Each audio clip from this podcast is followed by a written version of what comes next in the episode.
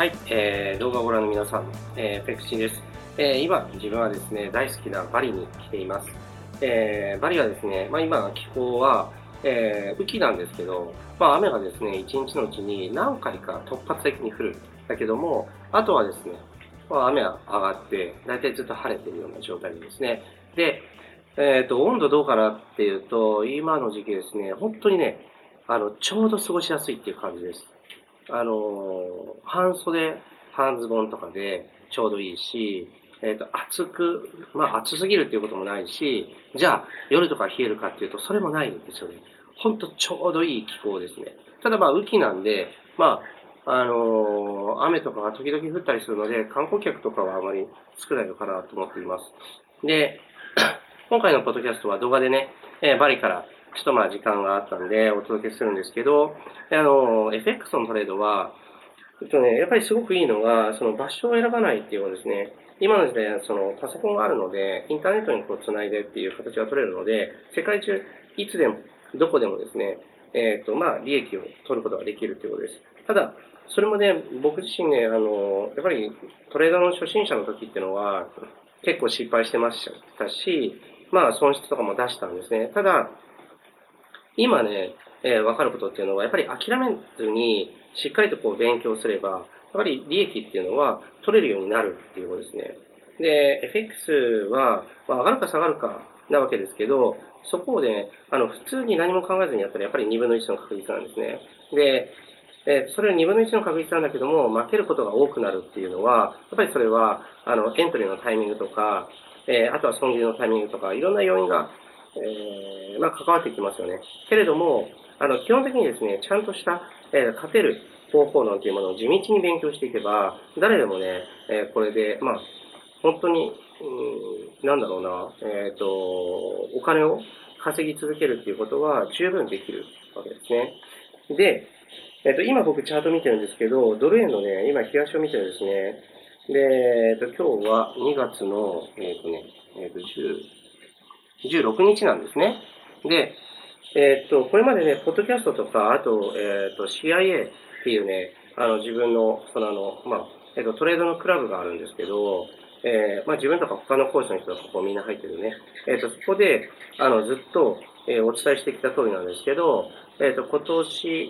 の、えー、初頭ですね、2月とかにかけては、円高っていうことを自分ずっと言ってたと思います。で、これは、えっと、去年とかの、ポッドキャストでも僕お話ししてるはずなんですよね。来年の相場予想ということで。で、これなんでこれ予想ができるのかっていうと、まあ本当難しいことやってるわけじゃないんですけど、ただ、えっ、と FX っていうのは方向性っていうかそのトレンドがね、継続しやすいので、そこに従って自分は判断して、あ、このぐらいの、えっ、と、サイクルで、えこのトレンドが続いてるから、じゃあ、このトレンドの最終地点っていうものは、だいたいこのぐらいだな。そこまではこのトレンドが続くんだなっていうふうに、えー、考えてるだけなんですね。で、そのサイクルから、まあ、期間的に、まあ、2月ぐらいまでは円高ですよっていう話をしたはずなんですね。だからそこを考えてですね、あの、トレードしていただいてる人とかは、えー、結構利益とかも取れてるんじゃないかなと思います。で、えっ、ー、と、そろそろですね、あの、まあ、この後、えっ、と、年の、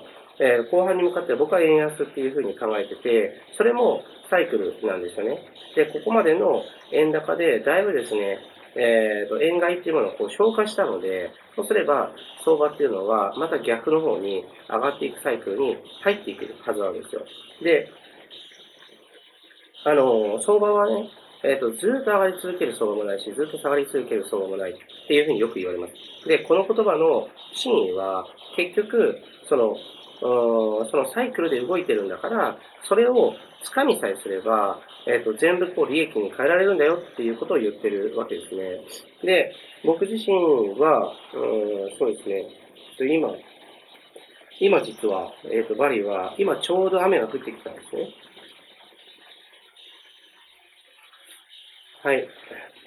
えっと、えっと、奴隷の方はですね、あの、106円ぐらい来てますし、まあ大きな下げなんで、もうしばらくは円高相場ですね。で、これは、えっ、ー、と、去年から僕言ってたことです。で、えっ、ー、と、次のラインっていうのは、一つはね、えっ、ー、と、104円の前半にあります。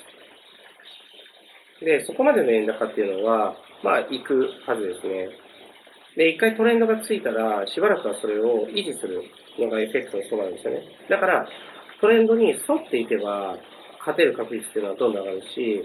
えっ、ー、と、トレンドに逆行すれば、ずっと負け続けるということですね。だからこれも、ポッドキャストで自分ちょっとお伝えしてますけど、えっ、ー、と、どんなロジックとかでも、やっぱり2月相場っていうのがあるんです。だから、えっ、ー、と、去年すごくずっと勝ててたっていうロジックは、今年ずっと負けるとかっていうこともあるんですよね。で、それは、その、えーと、ロジックが苦手な相場に入ったっていうことなので、その時に無理して使っちゃいけないんですね。で、その時ってのは、あ、このロジックは非常に優秀なんだけど、今年の相場にはちょっと合って合ってないんだなっていうことで、一回それをやめる。で、ただ、来年になるとまたそのロジックが機能したりするんですね。で、これがスキャラのロジックだと、それがもう毎日のように、まあ、変化したりするので、えっ、ー、と、損切りが、僕はまあ、これもポッドキャストで言ってますけど、僕の場合は、えっ、ー、と、損切りが3回続いたら、えー、そしたらね、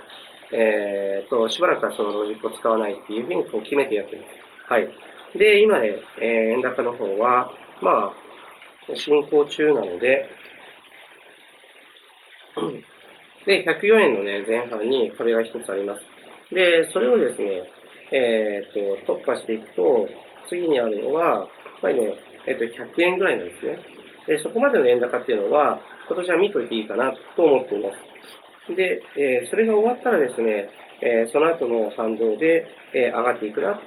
まあ、つまり円安になるなっていうふうに僕は考えています。ただ長期的にドルとかをね、えっ、と、現物で、え保有する、したり僕するので、あの、その時っていうのは、やっぱりこの長期的なスタンスでの相場感っていうものが大事になってくるなと思っています。はい。今のところ予想通りに動いていく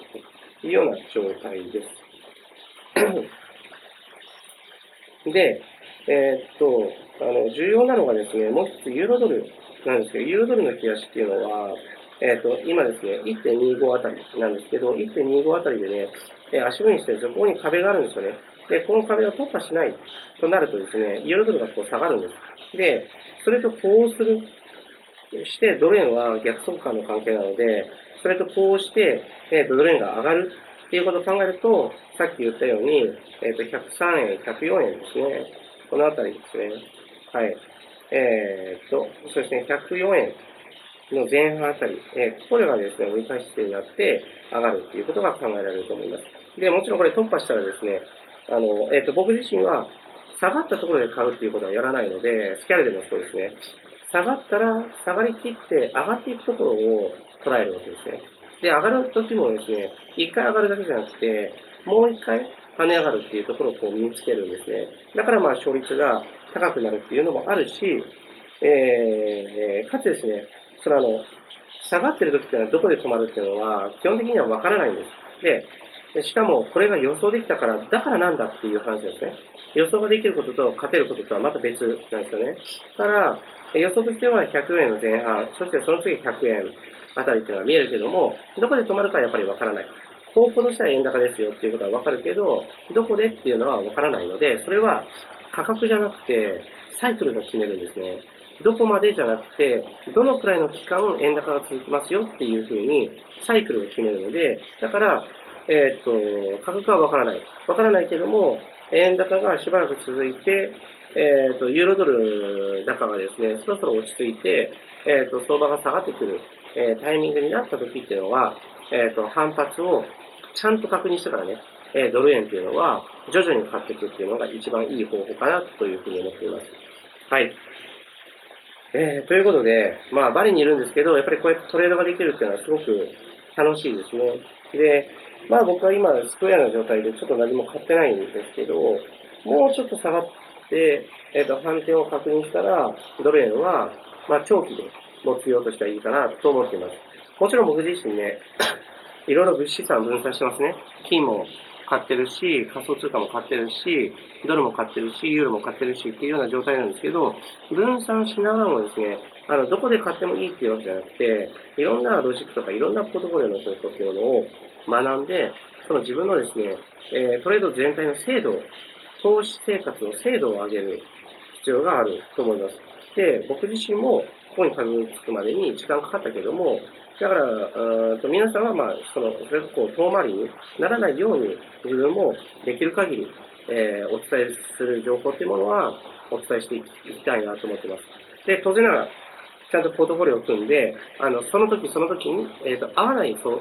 合わないロジックというものは一旦引き止めて、で、合う相場が来たらまた投入する。この場面であったっていうところは、えっ、ー、と、これは、これまでどうやって判断するのかっていうことは、これまでのポッドキャストでもお話してきましたから、だから、そうすればできるわけですね。FX はトレンドの継続性が高いわけですから、だから、確認してから使うということができるんです。だから、えっ、ー、と、FX 相場っていうのは失敗が非常に少ない市場っていうことが言えると思います。はい。じゃあ、うん、そうですね。えー、今回のですね、ポッドキャストは、えっ、と、大好きなバリからお届けしたんですけど、まあ、あの、僕自身がね、今こうして、え、いろんな国を回って、いろんな事業をやって、そして、うんと、まあ、好きな生活が遅れてるのは、本当になんか原点を見れば、FX での成功っていうところなので、えっ、ー、と、今ね、会員さんの中でもすごい成功して、えー、まあ、お金持ちになってる人って結構たくさんいますけど、まだ今始めたばかりとかっていう人とかは、まだまだだと思います。いろんなえー、知識を吸収して、えー、勉強して、そしてトレーダーとして、あの、次のステップに上がっていってほしいと思います。はい。それでは、今回はバリからお伝えしました。雨です。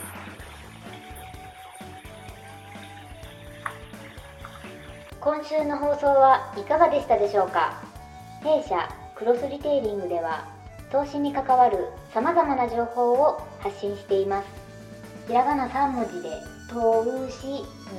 教科書の課で投資家と検索してみてくださいね。それではまた次回お会いしましょう。この番組はクロスリテイリング株式会社の提供でお送りしました。